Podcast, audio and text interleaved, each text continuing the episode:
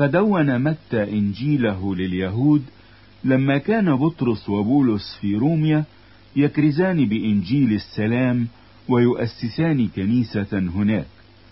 وبعد ارتحالهما دون مرقس تلميذ بطرس ورفيقه الإنجيل وهو خلاصة كرازة بطرس.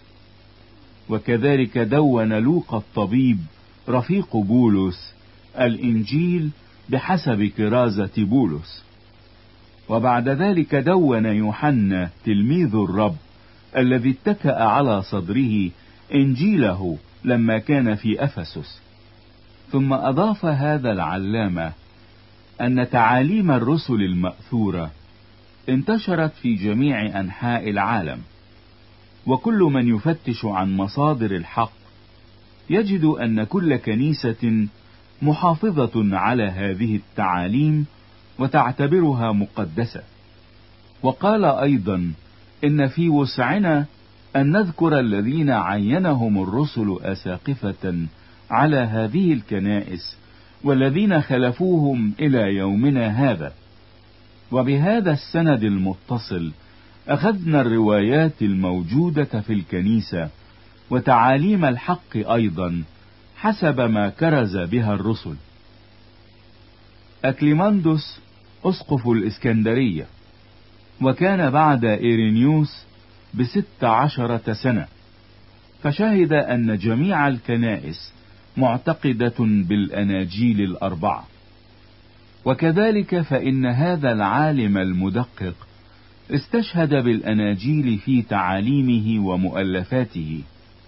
وقال إن الأناجيل الأربعة مؤكدة عندنا. ترتليانوس ولد سنة 160 ميلادية وتوفي حوالي سنة 220 وقد قال هذا العالم عن الرسل إن يوحنا ومتى يعلماننا الإيمان. أما رفقاء الرسل فلوقا ومرقس ينعشاننا. وبعد أن عدد الكنائس التي أسسها بولس في كورنثوس وغلاطيا وأفسس وفيليبي وتسالونيكي والكنائس التي أسسها يوحنا وكنيسة روميا التي أسسها بولس وبطرس قال إن الأناجيل الأربعة هي في يد الكنيسة منذ البداية. وقال أيضا نحن المسيحيين نجتمع معا لنطالع الكتب الإلهية ونغذي إيماننا ونرفع رجاءنا ونؤيد وديعتنا بالكلمة المقدسة. فينتج مما تقدم أولا أن أئمة الديانة المسيحية سواء الذين عاصروا الرسل أو الذين أتوا بعدهم بالتسلسل من العلماء الأعلام كانوا يقتبسون من أنوار الكتب المقدسة ويستشهدون بها في أثناء كلامهم. ثانيا أن استنادهم عليها واستشهادهم بآياتها يدل على يقينهم بأنها الحكم الفصل في جميع المسائل التي يختلفون عليها. ثالثا أنهم كانوا يقرؤونها في اجتماعاتهم الدينية العمومية ويشرحونها. رابعا أنهم كتبوا عليها تفاسير في عدد عديد من المجلدات مؤكدين اتفاق البشيرين فيما كتبوه مسوقين من الروح القدس.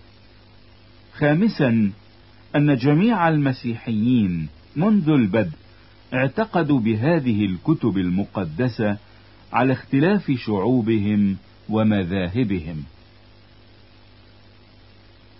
شهادة النسخ القديمة. يوجد بين الذخائر التي يحتفظ بها المسيحيون نسخ مخطوطة يعود تاريخها إلى ما قبل الإسلام بعدة أجيال. منها نسخة الإسكندرية وقد دعيت بهذا الاسم نسبة إلى مدينة الإسكندرية التي خطت فيها. ولها المرتبة الأولى بين النسخ الثلاثية.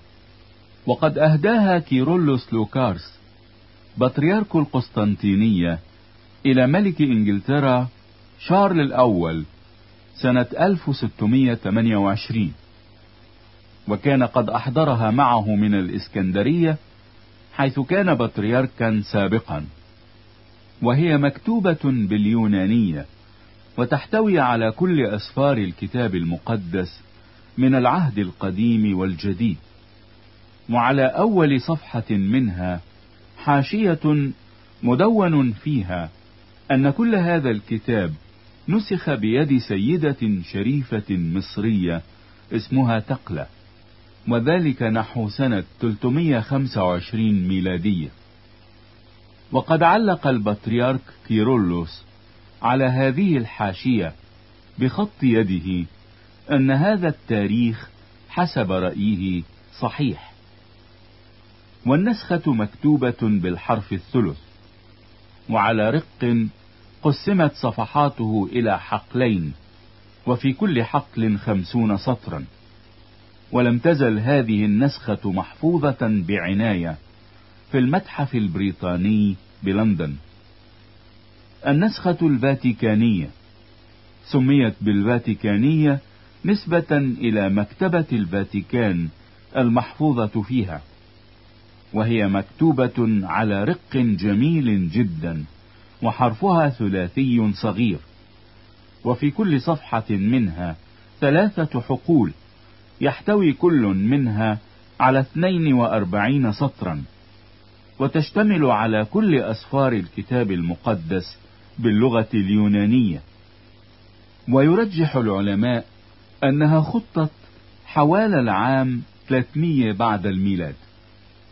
النسخة السينائية وهي تعادل النسخة الفاتيكانية في القدم بل لعلها أقدم منها ولها أهمية كبرى في مقابلة المتون.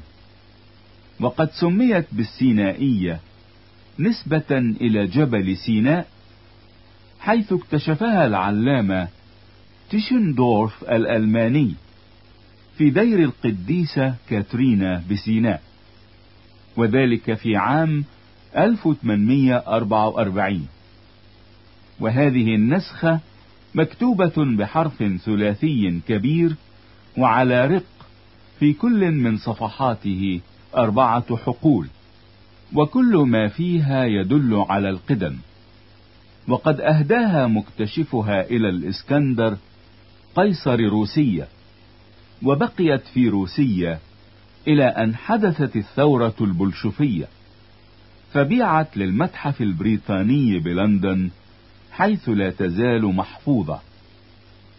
النسخة الأفرائيمية وهي محفوظة في دار الكتب الوطنية بباريس. وتشتمل على كل الأسفار المقدسة باللغة اليونانية ومكتوبة على رق بحرف حسن بدون فواصل ولا حركات والحرف الأول من كل صفحة فيها أكبر من بقية الحروف ويرجح أنها كتبت حوالي عام 450 ميلادية.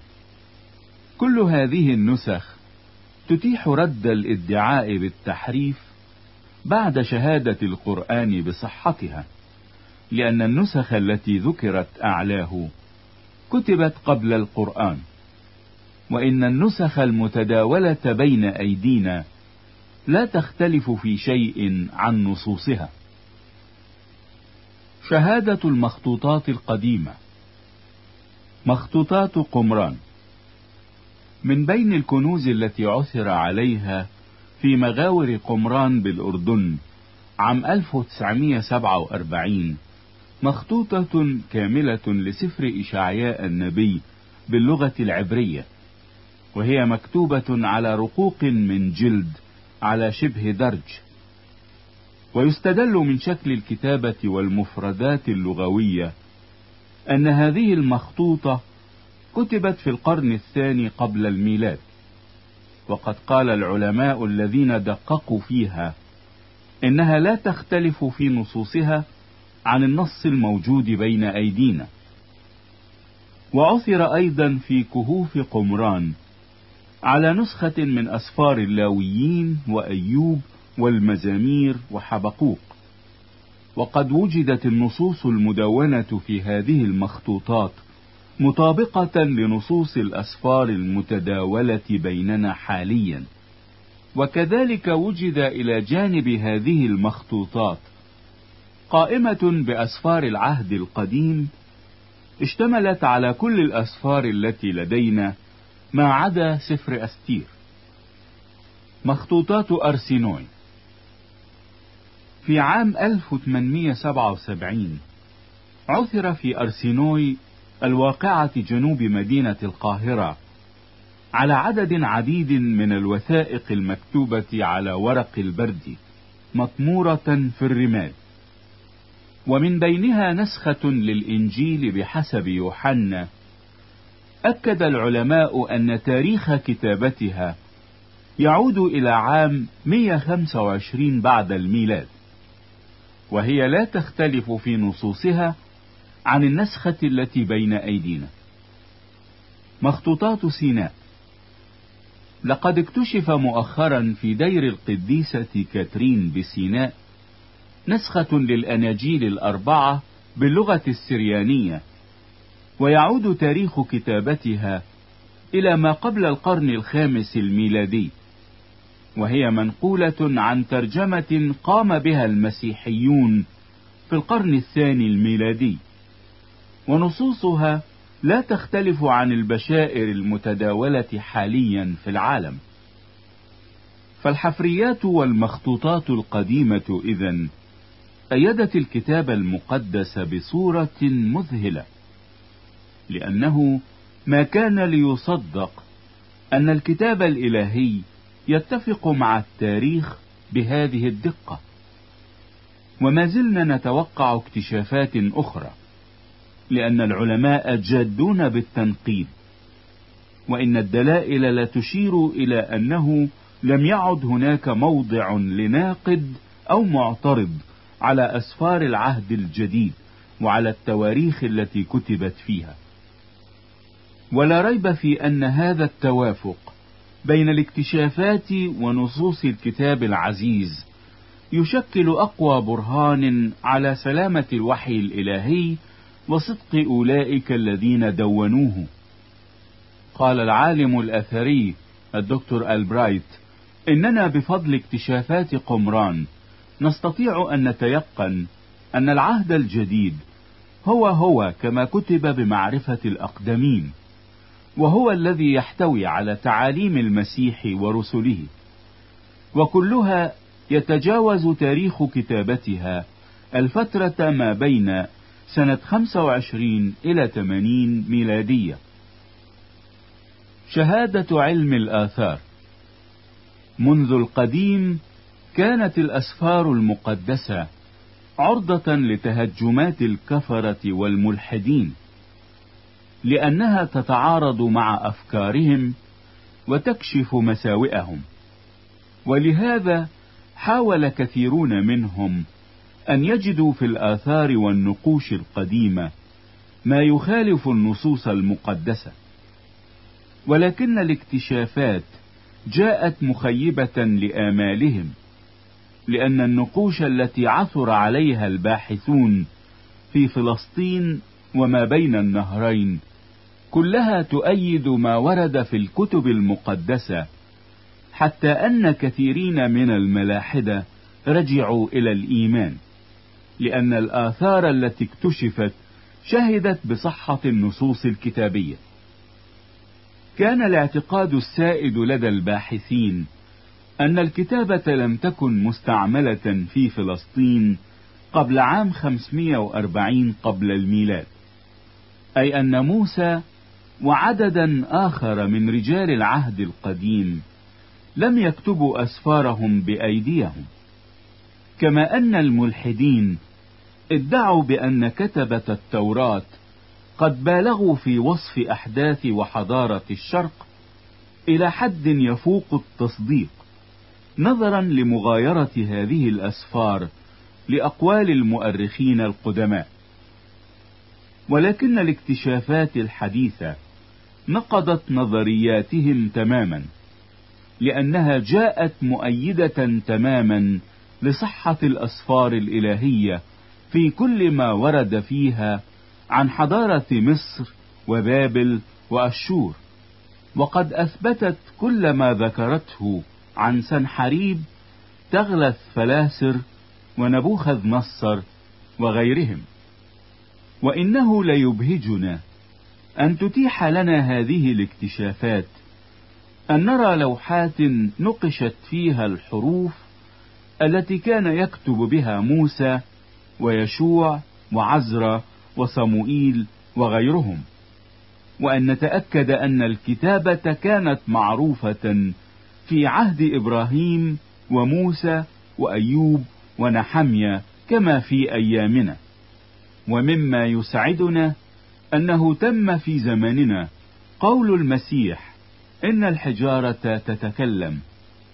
والواقع أنها تكلمت بما حوته من نقوش سجل فيها معظم الحوادث المهمة التي جاء الكتاب المقدس على ذكرها. قصة التكوين. لقد جاء في النقوش البابلية والأشورية كتابات مذهلة عن رواية التكوين لأنها جاءت متفقة مع ما جاء في الكتاب المقدس. ولا تختلف عنها إلا ببعض الألفاظ. فمثلا يقول الكتاب المقدس إن الله عمل النورين العظيمين النور الأكبر لحكم النهار والنور الأصغر لحكم الليل والنجوم. تكوين واحد ستاشر. وتقول النقوش البابلية إن الله صنع السدوم والكواكب. الكتاب المقدس يقول إن الله خلق البهائم والدبابات كأجناسها. تكوين واحد أربعة وعشرين. واللوحات البابلية تقول إن مجمع الآلهة خلق هذه الحيوانات. الكتاب المقدس يقول إن الله خلق الإنسان من تراب الأرض. تكوين اتنين سبعة. وقصة بابل تقول إن الإله مردوخ خلق الإنسان من اللحم والعظام. تعدد الآلهة.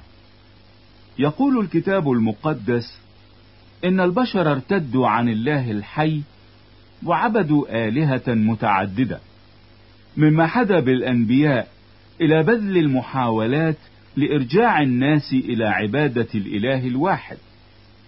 أما العلماء الملحدون فزعموا أن الإنسان منذ البداية يعتقد بتعدد الآلهة وبقيت هذه النظرية سائدة لدى الكثيرين إلى أن دفعها الدكتور سين هاربرت وهو أحد أعلام الحفريات وأستاذ الدراسات الأشورية في جامعة أكسفورد.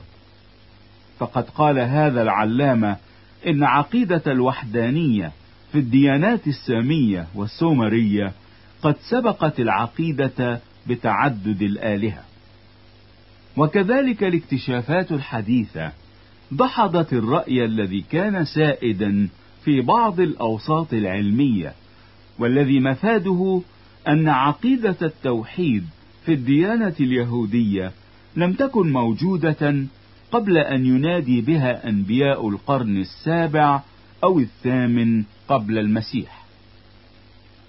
فعدد عديد من النقوش أكد أن موسى نادى بعقيدة التوحيد قبل أن يدخل العبرانيون أرض كنعان. قصة الطوفان. لقد قدم علم الآثار من الحفريات البابلية قصة رائعة للطوفان تتفق مع ما جاء عنها في سفر التكوين. فقد ذكر في كل من النصين التوراتي والبابلي أن الطوفان وقع بترتيب إلهي. وفي كل من الروايتين يحذر بطل القصة من كارثة مزمعة أن تقع على العالم. وبعد التحذير بنى فلكا له ولعائلته ثم أخذ معه حيوانات إلى الفلك اثنين من كل جنس ذكرا وأنثى لاستبقائها. وحين هدأت العاصفة وانسدت ينابيع الغمر استقر الفلك على قمة جبل فأرسل البطل طيورا للاستكشاف. وفي نهاية الطوفان قدم قربانا لله فاستجاب الله له وأكد له الأمان. أور الكلدانيين. قبل التنقيب في أراضي العراق لم يكن علماء الكتاب المقدس يعلمون مدى الحضارة التي وجدت هناك والتي دلت على أن تلك الأرض القفراء كانت يوما جنة تجري من تحتها الأنهار وقد قامت في وسطها عاصمة لأمة عريقة في الحضارة.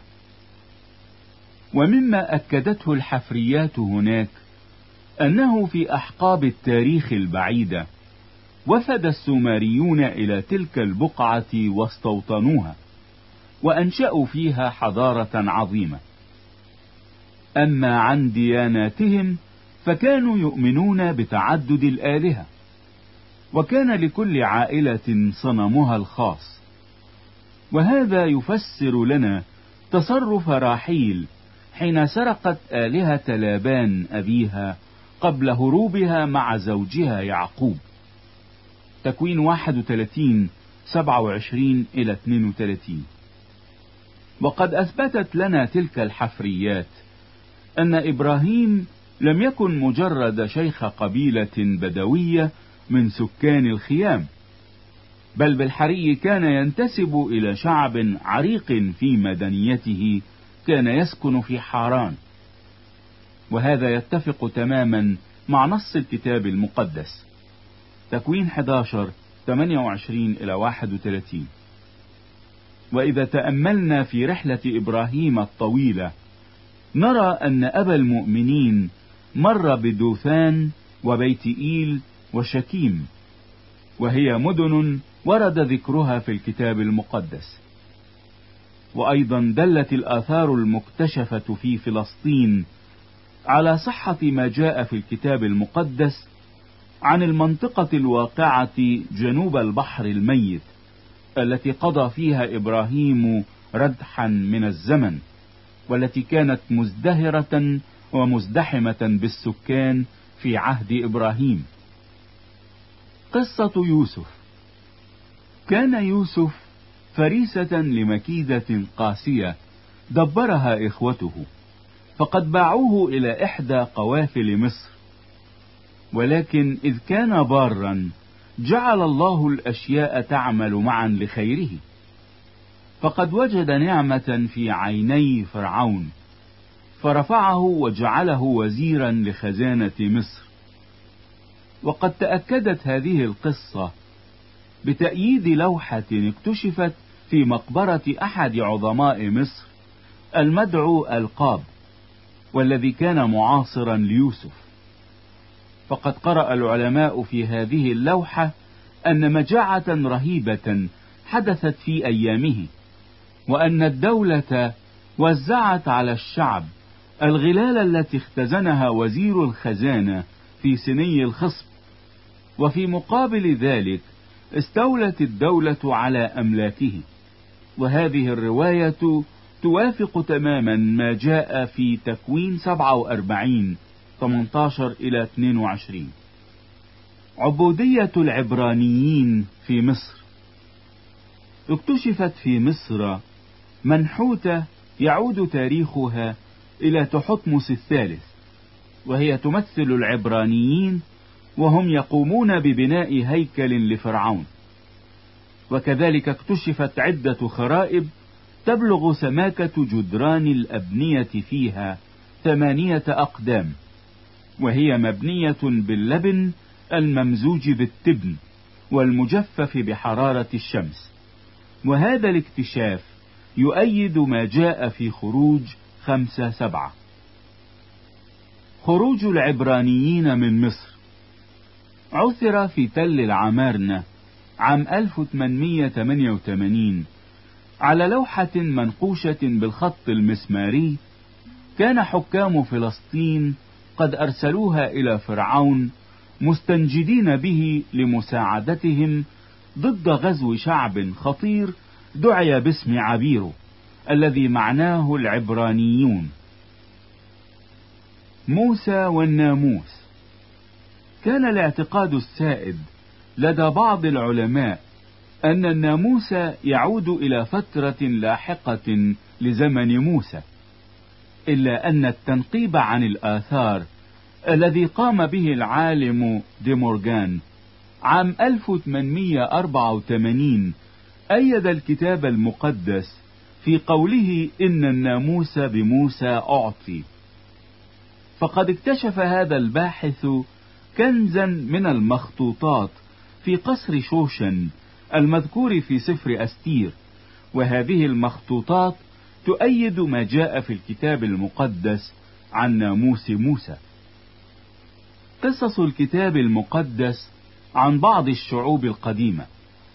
اكتشف في رأس الشمرة على بعد عشرة أميال شمال اللاذقية بقايا مدينة أوغاريت التي تأسست عام ألفين قبل الميلاد وعثر فيها على مئات من الألواح تؤيد قصص الكتاب المقدس عن الفرزيين والحويين والحسيين.